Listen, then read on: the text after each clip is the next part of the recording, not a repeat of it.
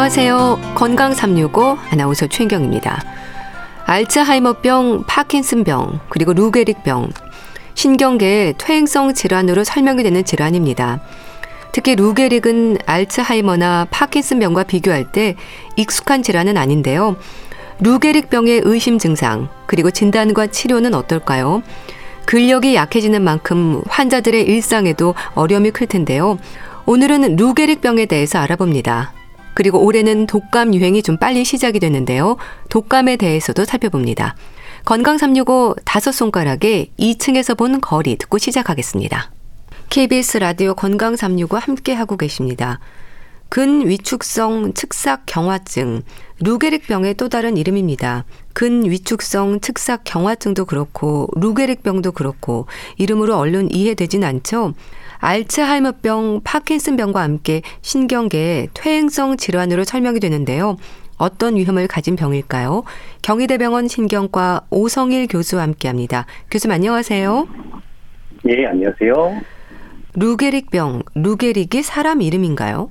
루게릭병은 미국 헨리 루이스 게릭, 약칭으로 루게릭이라는 1920에서 30년대 뉴욕 양키스의 유명한 야구 선수가 근위축 측삭 경화증으로 진단된 이후로 그의 이름을 따서 알려진 병입니다.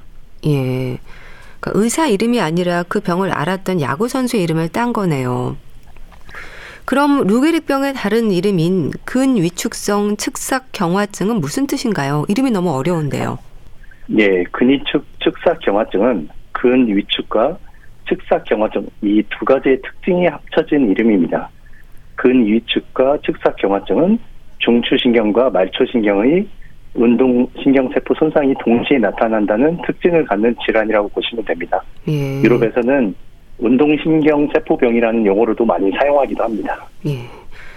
알츠하이머나 파킨슨병처럼 루게릭병도 신경계 퇴행성 질환으로 설명이 되잖아요. 이건 어떻게 이해하면 될까요? 예, 고령화된 인구 집단에서는 신경퇴행성 질환에 대해 걱정이 많이 될 수밖에 없습니다. 예. 신경퇴행성 질환은 특징적으로 해당 질환의 고유한 손상 부위가 있고 그에 따라 다양한 초기 증상으로 나타날 수 있습니다. 예. 알츠하이머 병의 경우에는 축두엽 퇴행성 변화가 시작되고 아세틸콜린계 신경세포 손상으로 인한 기억력 장애가 초기에 나타나고요. 예. 파킨슨병은 중내에 도파민계 신경이 손상됨에 따라 떨림이나 행동이 느려진 증상이 될 수 있습니다. 루게리병도 초기 신경퇴행성 변화가 운동신경세포가 있는 대뇌 피질이나 척수에 나타남으로써 근위축, 근력저하, 강직 등이 나타나게 되는 것입니다. 예.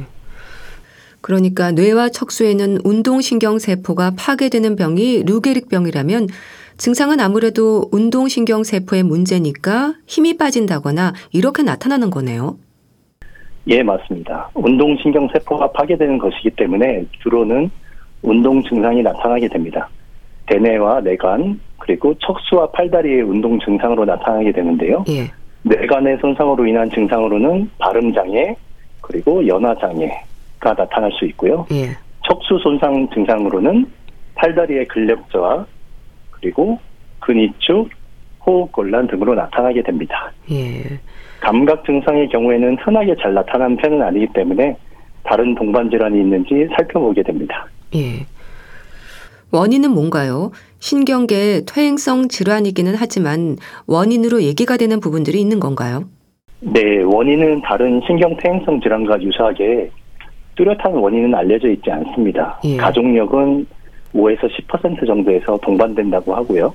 그리고 30여 가지 원인 유전자가 발견되기도 하였습니다. 예. 그렇지만 국내와 외국인과의 원인 유전자의 분포는 매우 차이가 있고 특히 서구에서 빈도가 높은 한 유전자가 국내에서는 매우 드물기 때문에 여전히 국내 환자들을 대상으로는 원인이 명확하지는 않습니다. 예. 그래도 뭐 여러 가지 설명되는 가설로는 흥분 독성, 산화 독성, 면역 염증 반응, 단백질 항상성 장애, 자가 포식 현상 등이 설명되고 있습니다. 네. 그리고 두부 외상이나 과격한 신체 활동, 그리고 환경 요인, 그리고 중금속에 대한 설명도 있는데 아직 명확한 인과관계가 밝혀진 것은 아닙니다. 네. 루게릭병의 증상에 대해서 좀 더 자세히 설명해 주시면 좋겠는데요. 어떤 변화들이 진행이 될까요? 아까 말씀드린 것처럼 대뇌와 뇌간, 척수내 운동 신경세포의 손상이 어느 부위에 먼저 시작됐는지에 따라 다양하게 나타날 수 있습니다. 예. 뇌간 증상으로는 발음이 안 좋아지거나 삼킬 때 사례가 들리는 증상이 생길 수 있고요. 예. 그리고 팔다리 근력 저하가 생길 수 있고 근력 저와 동시에 팔다리에 근 위축이 생길 수도 있습니다. 예. 이러한 변화들은 고령의 환자들인 경우에는 흔히 척추 질환인 디스크나 협착증으로 오해되는 경우도 있고요. 그리고 드물게는 호흡 증상만 제일 처음에 나타나게 되는데 이런 호흡 장애로 시작되는 경우에는 다른 호흡기 질환으로 오인돼서 진료를 받기도 합니다. 예. 그러니까 뇌와 척수에 존재하는 운동신경 세포들이 손상이 되면서 여러 가지 증상으로 이어지네요. 예, 맞습니다. 뇌와 척수의 운동신경 세포의 개별 기능이 손상되면서 나타나고요. 초기에 하나의 증상만 느끼는 경우도 있지만 크게 신경을 못 쓰게 되는 경우에는 본인들이 두세 군데 이상의 증상이 동시에 나타난다고 느끼게 될 수도 있습니다. 예. 그런 증상들이 서서히 진행이 되면서 심해지는 건가요? 예, 이런 증상들은 대부분 증상이 서서히 진행하면서 심해지게 됩니다. 개별 증상의 진행 속도도 서로 많이 다르게 나타나고요. 간혹 매우 빠른 경우에는 1, 2년 이내에 인공호흡기를 필요로 하는 경우도 있고요. 그리고 매우 느리게 나타나는 경우에는 5년 이상 또는 10년 이상 인공호흡기를 필요로 하지 않는 정도로 매우 느리게 진행하는 경우도 있습니다. 네.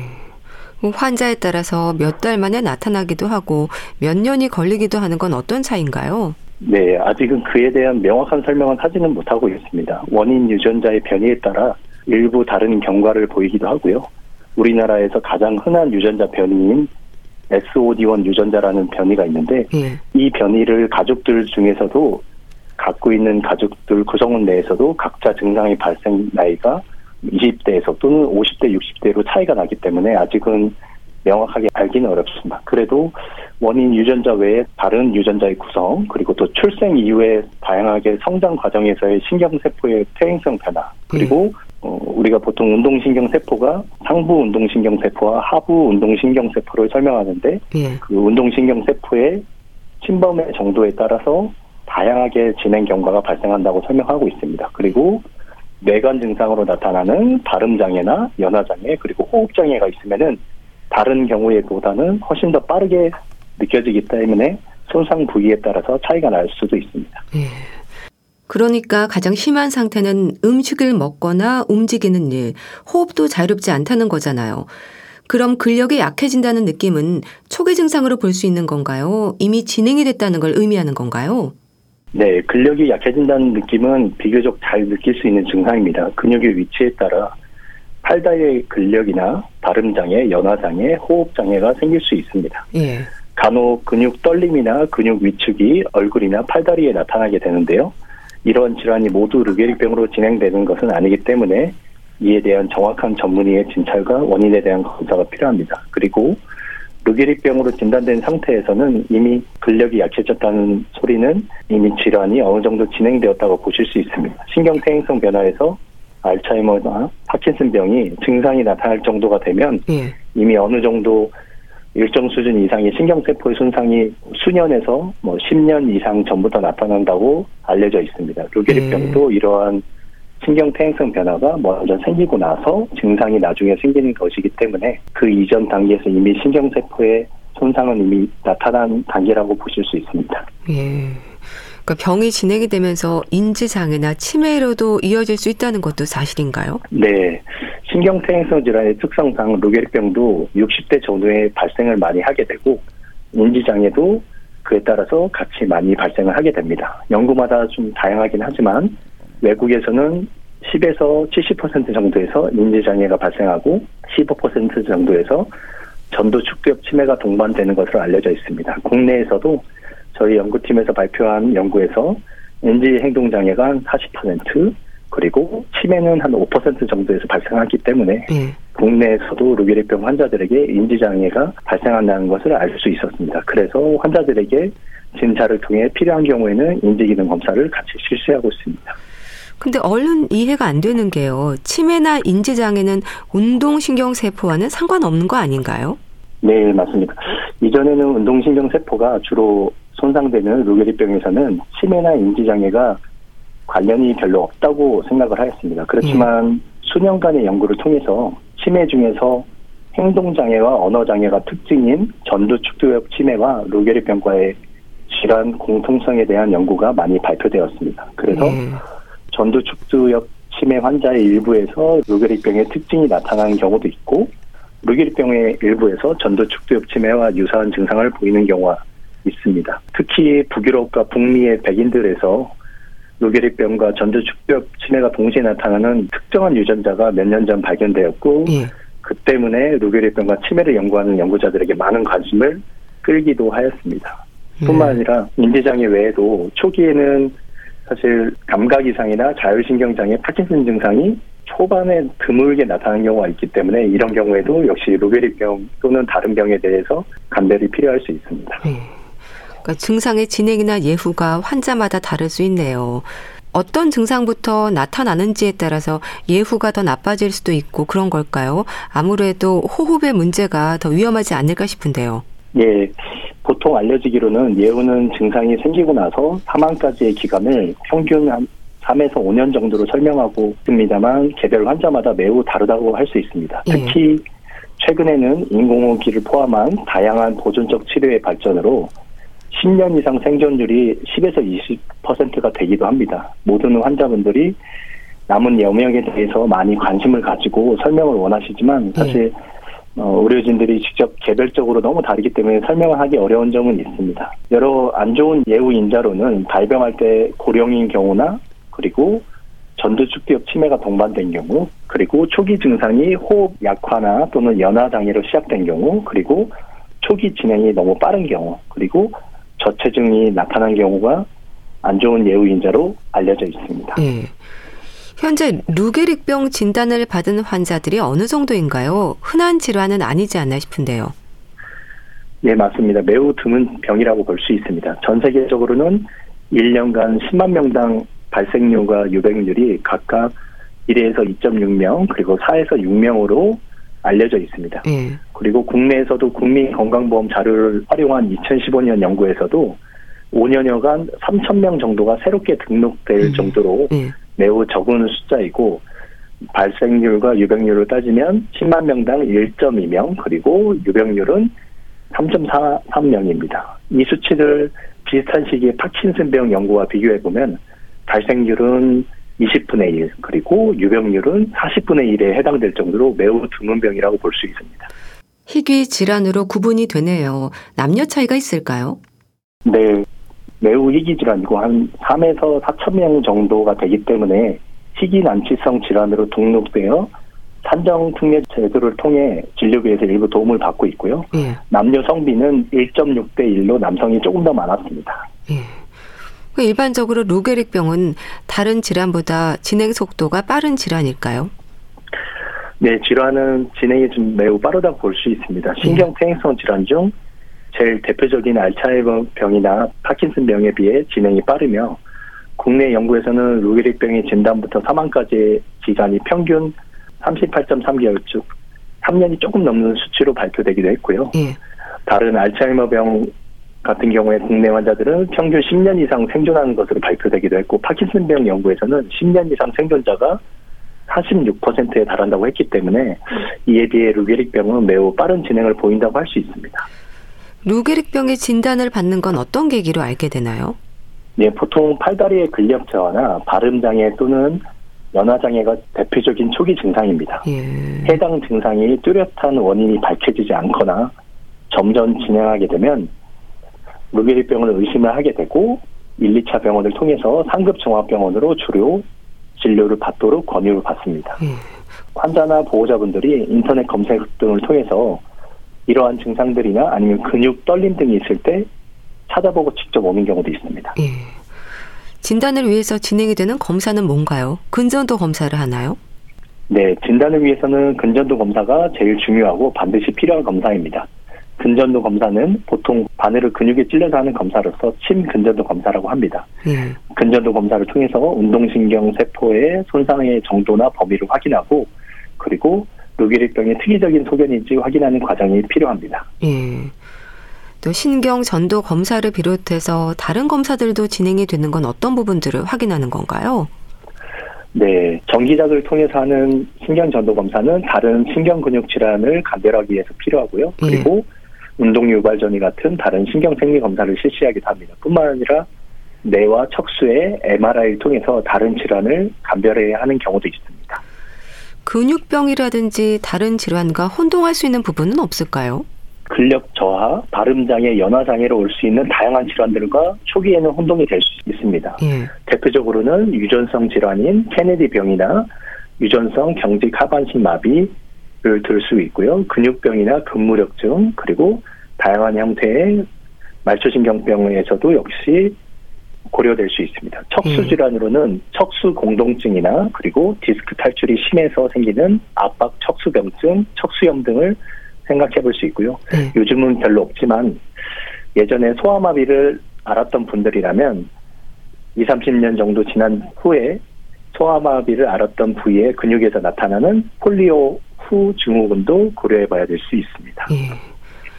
루게릭병의 치료는 어떨까요? 다양한가요? 네, 현재까지는 완치를 할 수 있다는 개념의 치료는 없고요. 대부분 예. 대증적인 치료가 대부분이고 그리고 일부 질환의 진행을 늦추기 위한 약물이 몇 가지 있습니다. 예. 그럼 여러 치료들의 목적이랄까요? 목표는 뭔가요? 네, 병의 진행을 하면서 발생하는 증상을 조절하고 합병증을 관리하는 게 현재까지는 주요 치료 방법으로 제시되고 있습니다. 충분한 음. 영양을 공급하는 것이 환자의 예후를 좋게 하는 것이기 때문에 삼킴 장애가 있는 분들에게는 영양을 잘 공급할 수 있는 방법을 제공해야 됩니다. 삼킴 장애 초기에는 약간의 끈적거리는 점도가 있는 음식을 섭취하거나 점도를 높이는 첨가물을 추가하는 방법도 있고요. 그리고 삼킴 장애가 너무 심해지면 입으로 먹는 게 불가능하기 때문에 예. 어떤 튜브를 위로 직접 연결하는 위르스를 통해서 영양을 공급하기도 합니다. 그리고 호흡 문제가 점점 더 심해지면 마스크 형태로 비침습정 인공호흡기를 사용하게 되기도 하고요. 그렇지만 점점 더 심해지면은 비침습정 방법은 불가능해지기 때문에 기관 절개를 해서 인공호흡기를 직접 연결하는 방법을 사용해야 됩니다. 예. 그리고 뭐 침분비가 많아지거나 아니면은 팔다리의 통증 그리고 여러 가지 병적 울음이라고 해서 갑자기 울거나 웃음이 나타나는 형태의 증상들이 나타나면은 항우울제나 또는 증상을 조절하는 약물을 쓰기도 합니다. 그리고 95년 미국 FDA에서 경구용 리루즈이라는 약이 승인되었고 예. 이후에는 특별한 치료제가 개발이 한동안 없다가 2017년 에다라본 주사 치료제가 승인되면서 국내에서도 이 두 가지 약물 치료를 사용하고 있습니다만 이 두 가지 약물도 역시 질환의 경과를 일부 늦추기 위한 목적으로 사용하고 있는 것입니다. 치료를 통해서 생존 기간을 어느 정도까지 늘릴 수 있는지에 대한 자료나 통계는 없나요?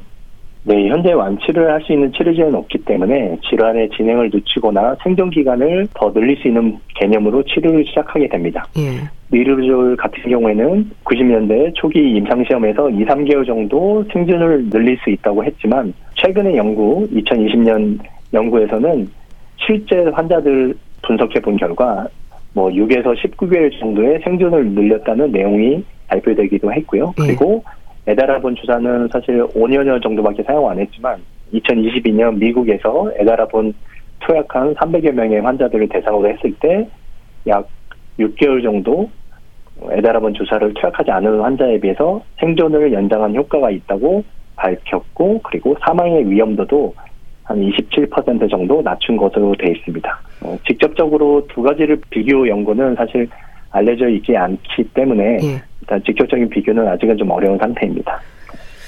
루게릭병의 치료제에 대한 개발이라든지 뭐 기대할 수 있는 부분도 있을까요? 네, 2022년에 세포 내 스트레스와 그리고 이상 단백질 독성 제거 그리고 미토콘드리아 기능 장애 개선을 기전으로 하는 약물이 이상 시험 결과만으로 미국 FDA에서 승인되었습니다. 예. 새로운 치료제가 나왔기 때문에 전 세계적으로 많은 반향을 일으켰는데 안타깝게도 2023년 5월 유럽에서 후속 결과가 아직 부족하다고 승인이 좀 거부되어서 국내에 도입하기까지는 시간이 좀 소요될 것으로 생각되고요. 음. 다행히 새로운 치료제 개발에 대한 연구는 지금 전 세계적으로 많이 되고 있습니다. 음. 아까 말씀드렸던 우리나라에서 그나마 흔한 S오디온 유전자 변이를 가지고 있는 환자분들을 대상으로 유전자 치료제가 개발되고 있기도 하고요. 음. 그리고 원래는 다른 목적의 약물을 루게릭병에 사용되는 연구들도 역시 많이 실시되고 있습니다. 예. 기존의 약물 치료제 새로운 대안이 될 수 있으면 좋겠는데요. 주사제나 줄기세포 치료제가 현재 사용이 되고 있는 건 아직 아닌가요? 네, 국내에서는 자가골수율의 줄기세포 치료제의 3상이 이제 거의 마무리되는 시점이고 최종 결과를 기다리고 있는 상황입니다. 예. 다만 줄기세포 치료제는 희귀질환의 특성상 2014년 국내에서 희귀질환 치료제로 조건부 허가를 받아서 비급여 형태로 주사 치료는 가능하지만 아직은 상당히 좀 고가이기 때문에 예. 접근할 수 있는 환자들은 좀 비교적 제한되어 있다고 보시면 됩니다. 예. 루게릭병은 원인이 명확치 않다고 말씀 주셨습니다. 원인이 분명치 않은 만큼 예방도 어려울 텐데요. 루게릭병 환자들이 일상에서 좀 드시는 음식이라든지 예후에 도움이 되는 부분은 없을까요? 네, 루게릭병과 음식 그리고 환경 요인에 대한 관계는 아직 명확하지는 않습니다. 항산화 효과나 항염증 효과가 있는 성분이 포함된 음식들을 주로 권유하긴 하는데요. 예. 뭐 코큐민, 코엔자임 Q10 그리고 비타민 A나 E 등이 루게릭병을 위험을 줄인다는 연구가 발표되기도 했습니다. 국내에서도 식이섬유가 생존 연장에 도움이 된다는 발표가 되기도 했고 예. 저포화 지방이나 고식이섬유 위주의 식단인 지중해식 식단이 신경퇴행성 질환에 도움이 된다는 연구가 많이 진행되어 왔기 때문에 예. 루게릭병에서도 치료제의 효과에 대한 가능성이 제시되고 있습니다. 그렇지만 이런 음식들 또는 이런 성분들을 너무 과하게 먹는 것보다는 균형감 있게 섭취하도록 권유를 하고 있습니다. 또한 질환 자체의 진행 때문에 예. 서서히 연화장애나 호흡장애로 식사에 어려움을 겪는 환자분들이 많은데요. 예. 이렇게 영양 공급이 불충분하게 되면 예후가 좋지 않기 때문에 충분한 영양 공급이 필수적이고 그래서 입으로 식사가 너무 어려운 경우에는 우리가 콧줄이라고 하는 비위감이나 아니면은 위에다 직접 튜브를 연결하는 위루스를 통해 영양 공급을 하는 것이 훨씬 더 장기적인 생존에 좀 더 도움이 많이 된다고 알려져 있습니다. 그래서 네. 저희는 보통 몸무게가 10% 이상, 평소보다 10% 이상 감소가 되거나 호흡 부전이 너무 심해지기 전에 위루스를 하도록 권유를 하고 있습니다. 네. 루게릭병으로 투병 중인 환자들에게 강조하는 말씀이 있으실까요? 네. 루게릭병은 신경퇴행성 질환이기 때문에 아직까지 완치의 길은 없습니다. 예. 이전에는 보조적 치료 방법 외에는 환자분들에게 희망을 줄 수 있는 내용이 많지 않았는데 다행히도 최근 새로운 치료제 임상 시험이 많이 시도되고 있고 국제적으로도 승인된 약물들이 조금씩 조금씩 나오고 있습니다. 이러한 약물 치료에 대한 소식에 직접 관심 있게 찾아보는 것뿐만 아니라 예. 저희 신경과 의사들에게 문의를 해주시고 그리고 희망을 좀 이어가면서 평소 상태를 잘 관리할 수 있기를 바라고요. 그리고 고통받는 환자분들이나 보호자분들의 목소리가 더 커지면 커질수록 새롭게 승인된 약물이 도입될 때도 훨씬 더 많은 도움이 되기 때문에 예. 어, 환자분들이나 그리고 저희 의료진들이 같이 이어나갔으면 좋겠습니다. 네. 루게릭병과 관련해 자세히 알아봤는데요. 경희대병원 신경과 오성일 교수와 함께했습니다. 감사합니다. 네, 감사합니다.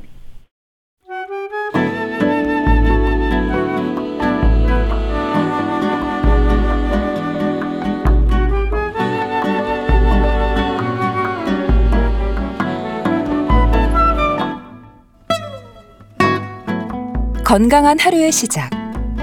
KBS 라디오 건강 365. 최윤경 아나운서의 진행입니다. KBS 라디오 건강 365 함께 하고 계십니다.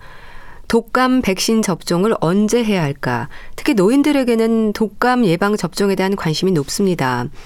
올해는 독감 유행이 빨리 진행된 듯한 느낌도 드는데요. 만성 질환자나 노인들에게 독감 예방 접종이 강조가 되는 이유 대한의사협회 백현옥 부회장과 함께합니다. 안녕하세요. 네, 안녕하십니까. 독감 예방 백신은 해마다 10월 이후부터 접종 시기가 얘기되지 않나요? 올해는 독감 유행이 좀 빨랐던 것 같은데 지금 독감 예방 백신을 접종해도 되는 건가요? 예, 좀 독감 예방 백신 얘기 나온 게 지금 시기가 좀 빠르죠. 예. 보통 왜 가을부터 기승을 부리는데 올해 좀 유별나게 여름에도 계속 유행하는 양상을 이미 보이고 있습니다. 그래서 8월 다섯째 주인 외 8월 27일에서 9월 2일 인플루엔자 의심 환자가 1000명당 10명인데 이게 예년 동일 시기에 4.9명보다 거의 두 배 이상 높거든요. 예. 그래서 이렇게 독감 의심 환자가 1년 내내 예년에 두배 이상 웃돌면서 유행이 예고되기 때문에 이달 그러니까 9월부터 접종을 지금 권장을 시작을 했습니다. 평소보다 훨씬 빠른 거죠. 예. 가을, 겨울로 이어지면서 독감 유행은 계속될 텐데요. 기온이 낮아지고 건조해지는 계절적인 특성이 호흡기 바이러스가 활동하기 좋은 때인가 봐요. 맞습니다. 그 미국의 과학자들이 좀 연구한 게 있는데요. 네. 쥐를 대상으로 이제 독감 바이러스를 감염시켜서 연구를 해봤더니 기온이 낮은 환경에서 훨씬 더 쉽게 전이가 되고요.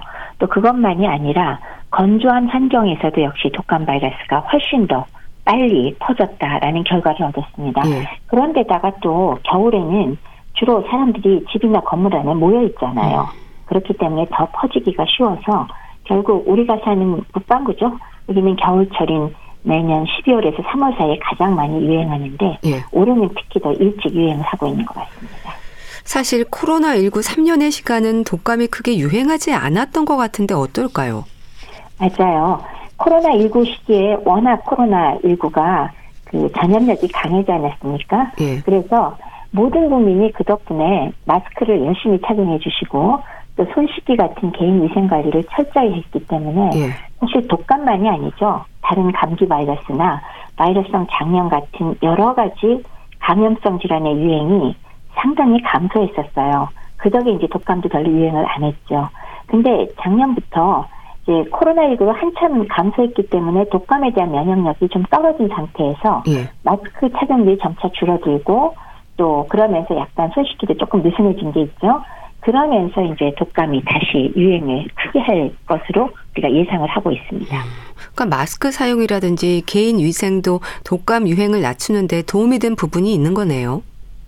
맞습니다. 코로나19의 약간의 좋은 점이랄까요? 예. 어, 개인 위생으로 본다면 전 국민이 이런 왜 마스크 사용이나 개인 위생 측면에 좀 긍정적인 일상생활 습관 그런 걸 좀 유지하게 만든 그런 좀, 좀 좋은 측면도 있기는 있네요. 네. 코로나19 때 참 힘들긴 했지만요. 그 만성질환자나 노인들에게 백신 접종이 강조가 되는데요. 흔히 말하는 국가 무료 접종 대상자는 어떤 분들을 말하는 건가요? 아무래도 독감에 걸렸을 때 문제가 생길 소지가 큰 그룹 중에서 우리가 무료 접종을 하게 되겠죠.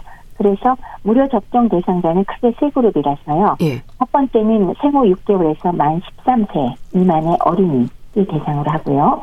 두 번째는 임신부, 그리고 세 번째는 만 65세 이상 노인들, 이런 분들은 국가에서 무료로 어, 백신을 접종해주고 있기 때문에 꼭 날짜 찾아서 맞으시면 좋겠습니다. 임신부들에게도 백신 접종이 권장되는 데도 이유가 있을까요?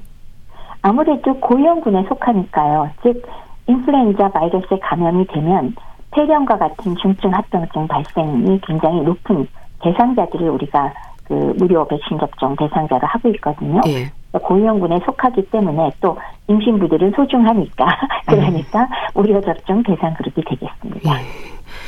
하지만 말씀 주신 무료 예방 접종 대상자가 아니라도 직업이라든지 여러 부분을 고려해서 백신 접종을 하는 게 좋다는 것도 기억하시면 좋겠네요. 나이와 상관없이 백신 접종은 도움이 되는 거죠? 아, 그럼요. 아무래도 백신 접종을 하면은 물론 100%다 항체가 생기는 건 아니지만 예. 어쨌건 백신 접종을 했을 때 설령 걸리더라도 좀 더 가볍게 걸리고 합병증이 적게 나타난다는 건 잘 알려져 있거든요. 예. 그래서 우선 접종 권장 대상을 생각을 해보면 결국 고위험군이라고 할 수 있는데요.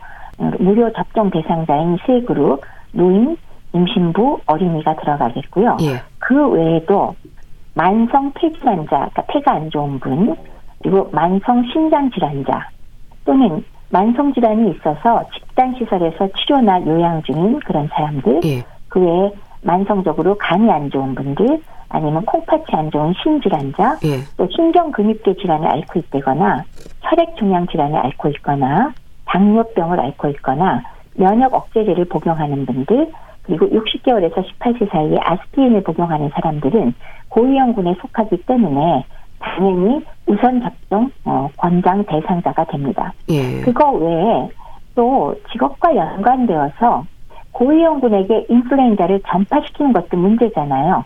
그런 위험성이 높은 대상자들도 있습니다. 예. 즉 어, 의료기관 종사자들은 아무래도 고위험군의 병원에 음, 오시니까 예. 어, 의료기관 종사자 또는 6개월 미만의 영아를 돌보는 사람들 그런 경우에 역시 아기들한테 옮길 수 있잖아요. 그리고 그다음에 기타 뭐 만성질환자나 임산부나 65세 이상 노인과 함께 거주하는 자 예. 또는 집단 생활로 인해서 인플루엔자 유행 방지를 위해서 접종이 권장되는 대상자들도 있는데요. 예. 생후 60개월에서 18세 소아 청소년 이런 그룹들은 아무래도 우선적으로 접종을 받으라고 권고하는 대상자들이 되겠습니다. 예. 그런데요, 아직도 많은 분들이 독한 감기가 독감이라고 생각을 하는데요. 독감과 감기 어떻게 구분해서 이해하면 될까요? 한마디로 얘기하면 원인 바이러스가 다른 거죠. 예. 감기는 소위 리노바이러스, 코, 감기를 일으킨 리노바이러스나 아니면 다양한 아데노바이러스나 또또 다른 종류의 코로나 바이러스 같은 여러 종류의 바이러스, 적게는 100종에서 많게는 200종까지 생각을 하고 있습니다. 예. 그런 바이러스가 상기도에서 급성 감염을 유발했을 때 감기라고 부르는데요. 예. 독감은 딱 정해져 있죠. 인플루엔자 음. 바이러스에 예. 의해서 감염이 되면 걸리는 것이다. 그래서 차이가 나고요.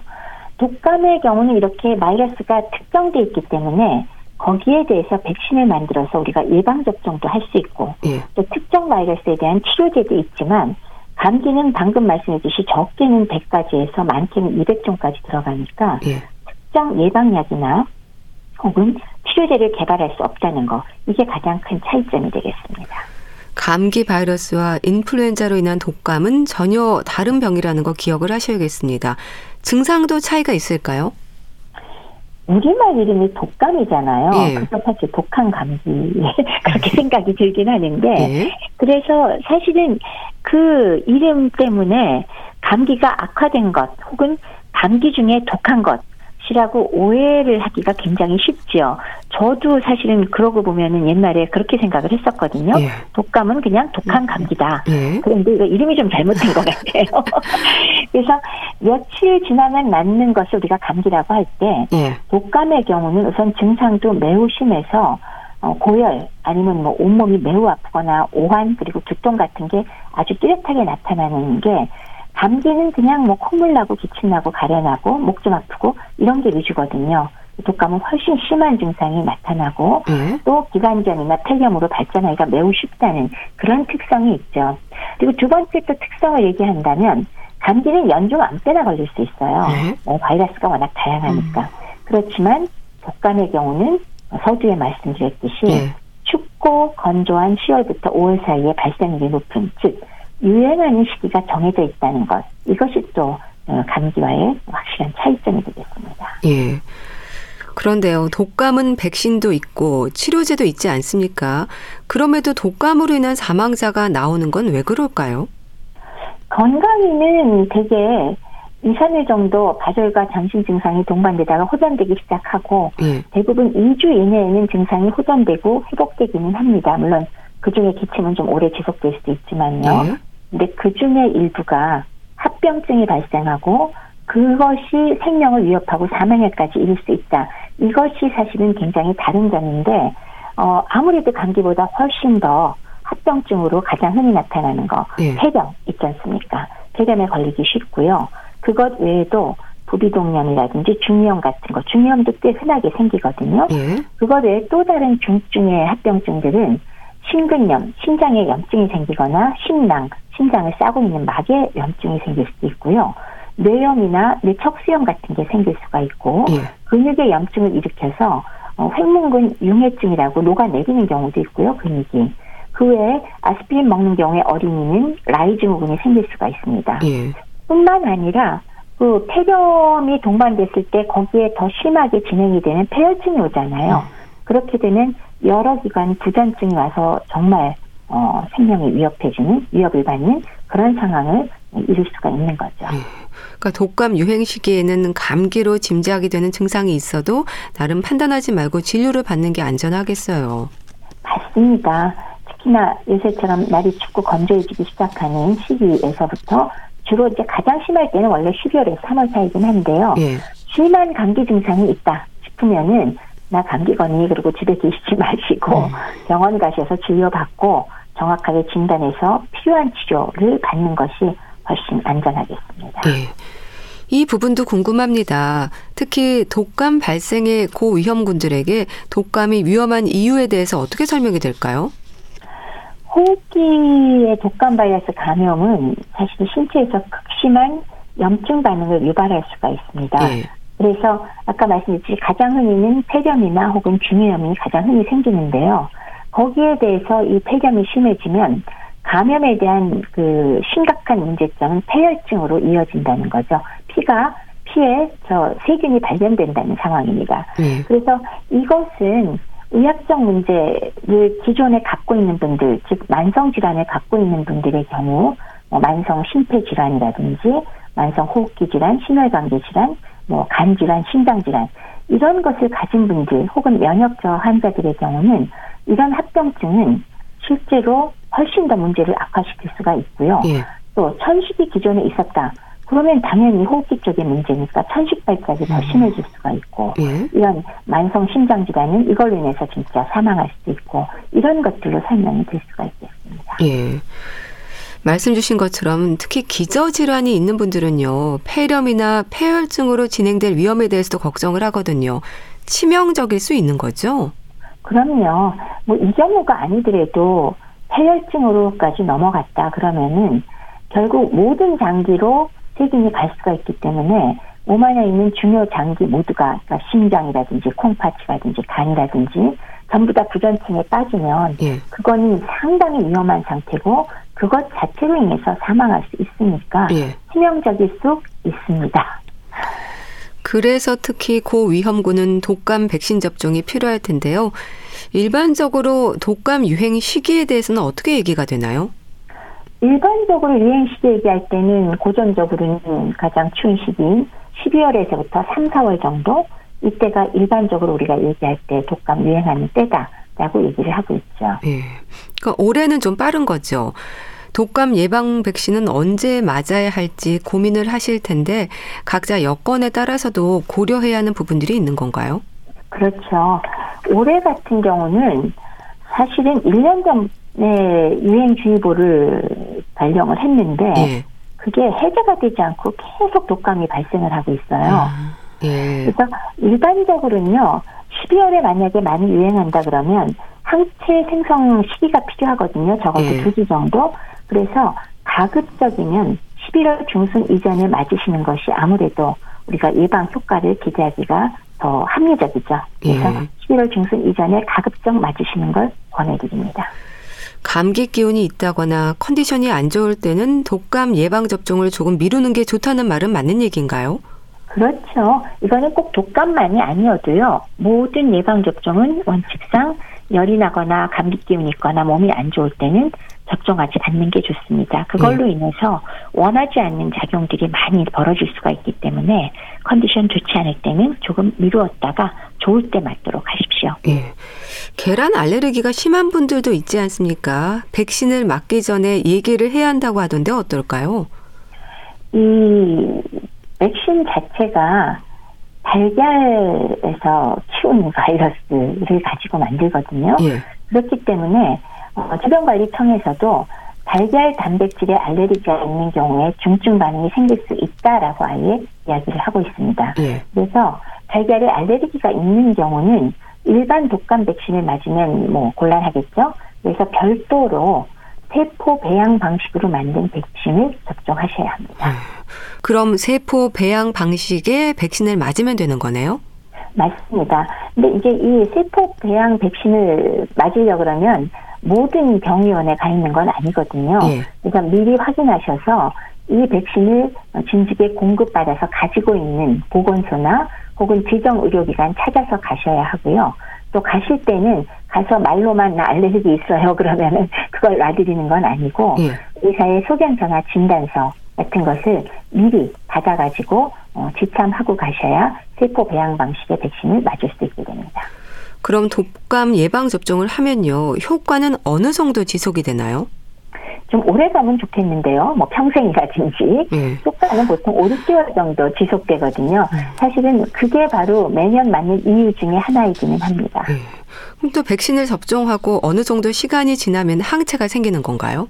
네, 항체 생기는데 2주 정도 보통 필요를 하거든요. 예. 그렇기 때문에 어, 유행이 12월부터 심하게 생길 것 같다 그러면 11월 중순까지는 맞아줘야 되고 예. 아니면 요새처럼 지금 좀 서둘러서 하는 이유는 올해 많이 유행을 할 것 같으니까 다음 주부터 바로 백신 예방 접종 시작을 하거든요. 예. 그래서 어, 빨리빨리 맞아주시는 게 좋, 좋을 것 같아요. 예. 네, 백신 접종과 함께 일상에서도 독감 예방을 위해서 지켜야 하는 부분들이 있겠죠. 그럼요. 우선 첫 번째는 계속 강조하지만 적절한 휴식으로 피로하지 않도록 즉 자신의 면역력이 떨어지지 않도록 하는 게 가장 중요하지 않을까 합니다. 예. 그리고 어, 영양 섭취도 충분히 하고 또 충분한 수분 섭취해 주시는 거 필요할 거고요. 그리고 주말하면 잔소리지만 개인 위생 손 잘 씻으시고요. 예. 어, 사람이 많은 곳이나 복잡한 곳을 가실 때는 나를 위해서도 주변을 위해서도 마스크를 착용하도록 하시고요. 예. 이런 것들은 기본적으로 지켜야 되는 부분이 되겠습니다. 백신 접종이 100% 예방은 아닌 거죠? 맞습니다. 100%라는 건 사실 사람이 돼서 거의 네. 없죠. 음. 우리가 생각하기에는 60 내지 90% 정도 예방 효과가 있거든요. 네. 그러면 아니 예방 효과를 못 받은 나머지 저기 10% 내지 40%는 어떻게? 근데 네. 걸리더라도 백신을 맞은 분이 아무래도 좀 더 가볍게 지나가고 또 합병증으로까지 진전되는 것이 훨씬 적다는 것은 이미 연구상 알려져 있고요. 예. 그리고 또 백신 접종을 충분히 해야 되는 이유 중에 하나는 우리가 다 함께 사는 사회 속에서 함께 살잖아요. 예. 그럴 때 서로 서로 감염시키는 것을 가급적 많은 분이 맞아주시면 그러면 서로 감염되는 걸 상당히 줄일 수가 있거든요. 예. 그런 의미에서도 어 각자 좀 충분히 맞아주셨으면 하는 게 바람입니다. 예. 독감에 걸렸을 때 치료는 항바이러스인가요? 맞습니다.